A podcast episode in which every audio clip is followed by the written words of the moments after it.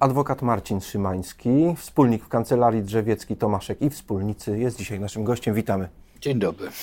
E, porozmawiamy o sprawach frankowych, na których pan mecenas się trochę zna, bądźmy szczerzy. No, od pewnego czasu, prawie 10 lat się tym zajmuję. No to może uda nam się coś mądrego powiedzieć naszym słuchaczom i widzom. Czy to jest dobry czas, panie mecenasie, na ugody Frankowiczów z bankiem? I czy to bank może powiedzieć, że to jest dobry czas, czy raczej e, e, klienci? E, przypuszczam, że jeśli chodzi o banki, to jest to prawdopodobnie ostatni dzwonek.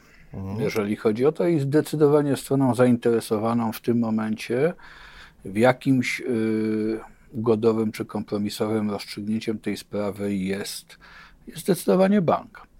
Orzecznictwo w tej chwili jest zdecydowanie po stronie konsumentów.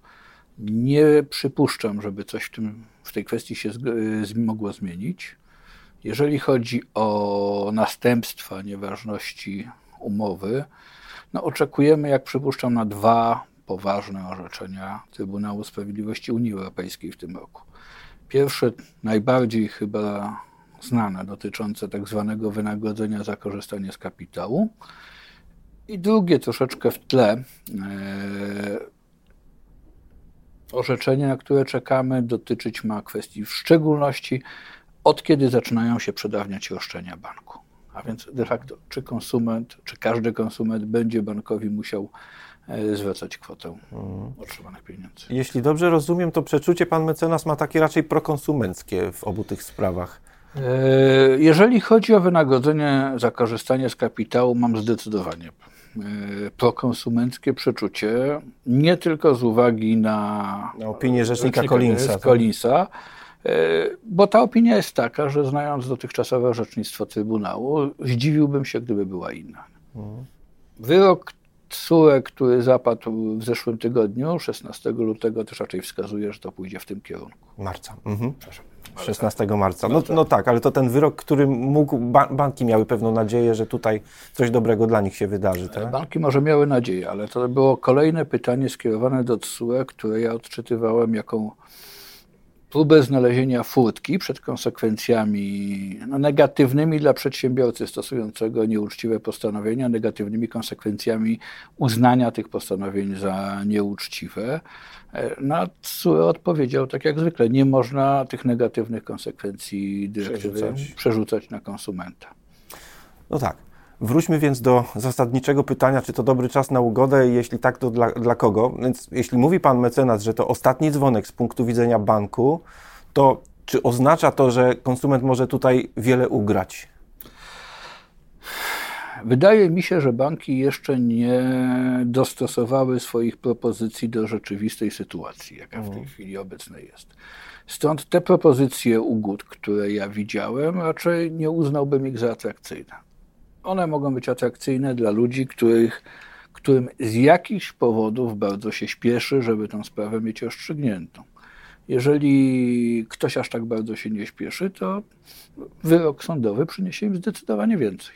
No tylko będzie musiał dłużej na niego poczekać i być może też więcej zapłacić za obsługę prawną i różne inne rzeczy. To wszystko jest prawda. Tym niemniej to, co ma do wygrania, jest ciągle zdecydowanie wygra zdecydowanie więcej niż jakakolwiek ugoda banku w tej chwili może zapewnić. Swoją drogą, panie mecenasie, dokąd to nas zaprowadziło, że jakby trzeba czekać na jednostkowe rozstrzygnięcia sądów, zamiast załatwić sprawę systemowo? Oczywiście to pretensja przede wszystkim do państwa. Dokąd nas to zaprowadziło? No, może zdefiniujmy to to. Y, fakt wygląda w ten sposób, że do pewnego momentu, kiedy tego rodzaju kredyty powiązywane z kursem waluty obcej były udzielane, gdzieś tam sobie mniej więcej do 2011 roku, e, banki w zasadzie masowo, powszechnie stosowały w nich nieuczciwe postanowienia umowne. Kiedy mimo pewnych ostrzeżeń, które były już w 2009 Mam na myśli ówczesną opinię e, Urzędu Ochrony Konkurencji i Konsumentów, negatywną o tych, o tych opiniach, późniejsze orzeczenia Sądu Ochrony Konkurencji i Konsumentów i mimo takich znaków, w momencie, w którym być może dawałoby się coś zrobić i wtedy szukać ugód, gdzieś na poziomie roku 2014, e, banki takiej możliwości zaniechały. Teraz konsumenci mają korzystne dla nich orzecznictwo Trybunału Sprawiedliwości Unii Europejskiej, a poza tym wielu z nich bagaż wielu lat lekceważenia przez banki. W tej sytuacji ich skłonność do ugód może nie jest zbyt duża, a w gruncie rzeczy no, sąd jest właściwym miejscem do rozstrzygania tego rodzaju sporów. No, dyrektywa europejska ku temu właśnie prze, przewidziała takie środki. Tylko, że wracając do sądu, mamy mnóstwo jednostkowych spraw i bardzo słabe wsparcie z samej sądowej góry, gdy chodzi o rozstrzygnięcie jakichś istotnych zagadnień prawnych przez powiedzmy, że Sąd Najwyższy, może też Trybunał Konstytucyjny. Sądy zostały pozostawione same sobie. Ja myślę, myślę, że nie skorzystano z dwóch instrumentów, które na wcześniejszym etapie mogły przy rozstrzyganiu takich spraw bardzo pomóc. Pierwszą rzeczą e, to były prejudycjalne rozstrzygnięcia Sądu Ochrony Konkurencji i Konsumentów.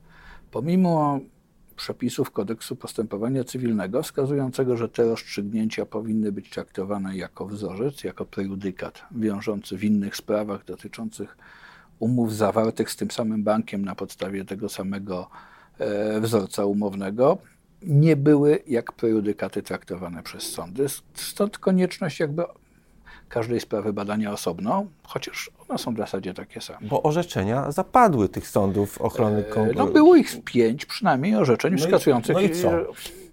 No i właśnie, no i nic. E, nie bardzo, nie wszystkie sądy traktowały tak jak należy te rozstrzygnięcia tak zwane abstrakcyjne jako wzorzec, w jaki sposób należy rozstrzygać sprawy jednostkowo. Powiedzmy dwa słowa o tych rozstrzygnięciach, panie mecenasie, dla czystości wywodu, żebyśmy wiedzieli, w jakim kierunku one szły. Powiedzmy sobie, pierwsze tego rodzaju wyroki Sądu Ochrony Konkurencji i Konsumentów zapadły pod koniec 2010 roku. Mhm.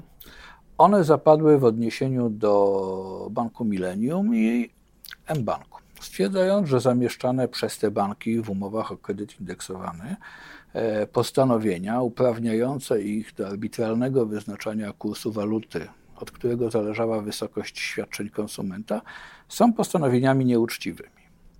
W zasadzie te rozstrzygnięcia powinny być dla tych banków, we wszystkich sprawach z tymi bankami traktowane jako wzorzec, do którego swoje rozstrzygnięcia. Więc dlaczego nie są? Mam wrażenie, na to mogę tylko snuć pewne domniemania, że sądy w początkowym okresie, gdzieś tak do 2019 roku, może troszeczkę wcześniej to się skończyło, e, podchodziło do kwestii ochrony konsumenta z dużą, no, delikatnie mówiąc, ostrożnością nie było przekonania. No, przepisy chroniące konsumenta do systemu polskiego prawa, takie przepisy zostały wprowadzone w 2000 roku. Ale mam wrażenie, że tak naprawdę do kwestii problemu z tymi umowami, nazwijmy je frankowymi, e, w dużej części były martwą literą. One sobie istniały, ale nie traktowano ich do końca poważnie. Dopiero ten kryzys frankowy, te, te wszystkie wymusiły ich stosowanie i przez pierwsze lata e, rozwiązywania tego problemu, czy mierzenia się z tym problemem, bo jeszcze chyba nie rozwiązywanie to było, one były traktowane z pewną jakąś nieufnością i do końca przekonaniem. E, wiąże się z tym kolejna rzecz. Te przepisy są wzięte z prawa europejskiego, są odwzorowaniem przepisów dyrektywy 9313 o nieuczciwych E, postanowieniach w umowach z konsumentami. Jest to e, w porównaniu z polskim prawem ustawa mm, bardzo sankcyjna. Ona w sposób bardzo surowy traktuje przedsiębiorców, którzy zdecydowali się na stosowanie nieuczciwych postanowień e, w umowach z konsumentami, obarczając tych przedsiębiorców y, bardzo poważnymi konsekwencjami do konsekwencji nieważności umowy włącznie. I co, ktoś się tych sankcji wystraszył? Y, takie mam wrażenie, że taka, taka sankcyjność nie jest może typowa dla polskiego prawa cywilnego, w związku z czym przez pierwszy okres, mam wrażenie, że do 2019 roku właściwie, o ile sądy przyznawały rację, że te postanowienia są nieuczciwe, nie, wy, miały problem z wyciągnięciem do końca konsekwencji, jakie z tego wynikają. Stąd usilne próby reperowania w jakiś sposób tych umów, łatania tych luk po abuzywnych, abuzywnych, czyli nieuczciwych tak, tak. postanowieniach, E, to trwało do 2019 roku mniej więcej, do mhm. słynnego orzeczenia w tej chwili z 3 października 2019 roku w sprawie państwa e, Dziubaków C260 na 18, gdzie TSUE rozstrzygnął jednoznacznie, że to no tak. nie można tych umów reperować bez zgody konsumenta. To był punkt zwrotny tak naprawdę w tym wszystkim i no cóż, i idziemy dalej, tylko ciągle jest jakaś, jakaś wątpliwość, czy części tych konsekwencji na konsumenta nie da się przerzucić. No, rozumiem, że powrotu do tych e, prejudykatów sądów e, ochrony konsumenta tu krajowych już nie będzie, szczególnie, że tak daleko zabrnęliśmy na ścieżce europejskiej. Więc no, gdzie my jesteśmy? Prejudykator, do powrotu do tych prejudykatów raczej nie ma i mówię o tych orzeczeniach Sądu Ochrony Konkurencji i Konsumentów, tym bardziej, że na to jest zapuścione jeszcze z jednego względu.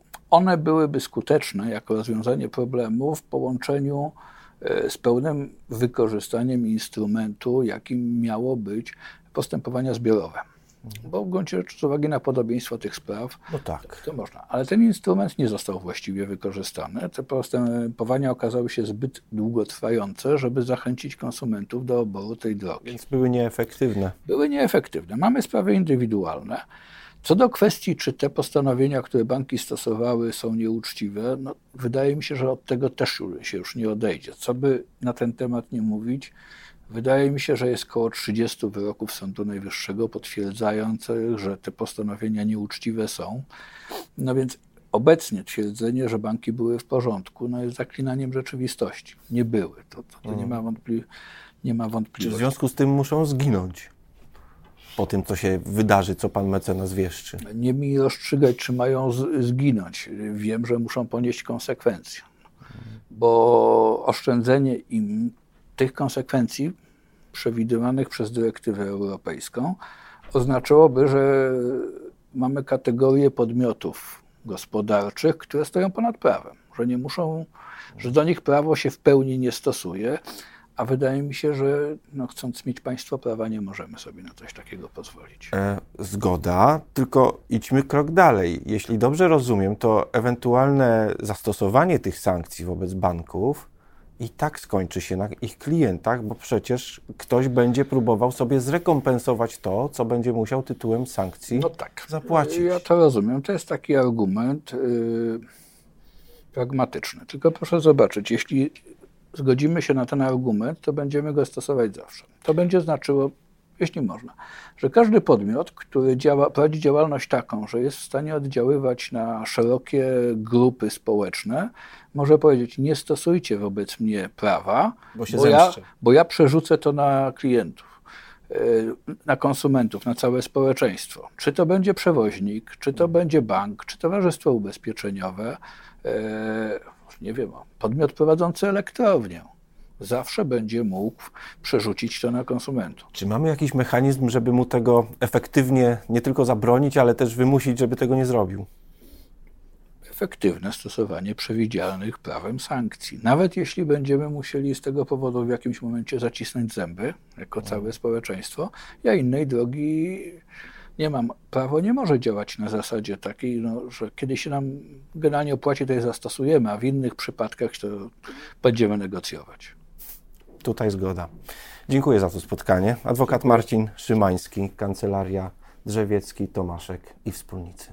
Kłaniam się.